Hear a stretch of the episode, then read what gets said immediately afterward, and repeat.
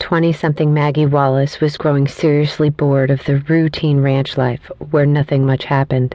She could not see herself settling down any time soon, and there were two things that she really craved excitement and sex.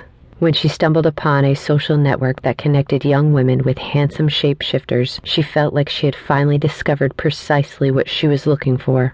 However, when she met handsome dragon shifters Hudson and Phipps, she found she was in for more excitement than she could have ever imagined. Nope, not with us. No, I'm a hundred percent sure that what I feel for her is love, and I'm betting it's the same for you.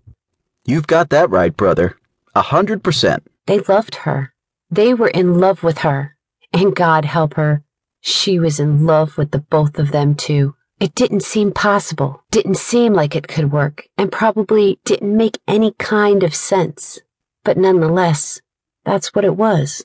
This is a paranormal menage romance with action, adventure, and intrigue alongside tastefully done sensual scenes. Please only read if 18 plus.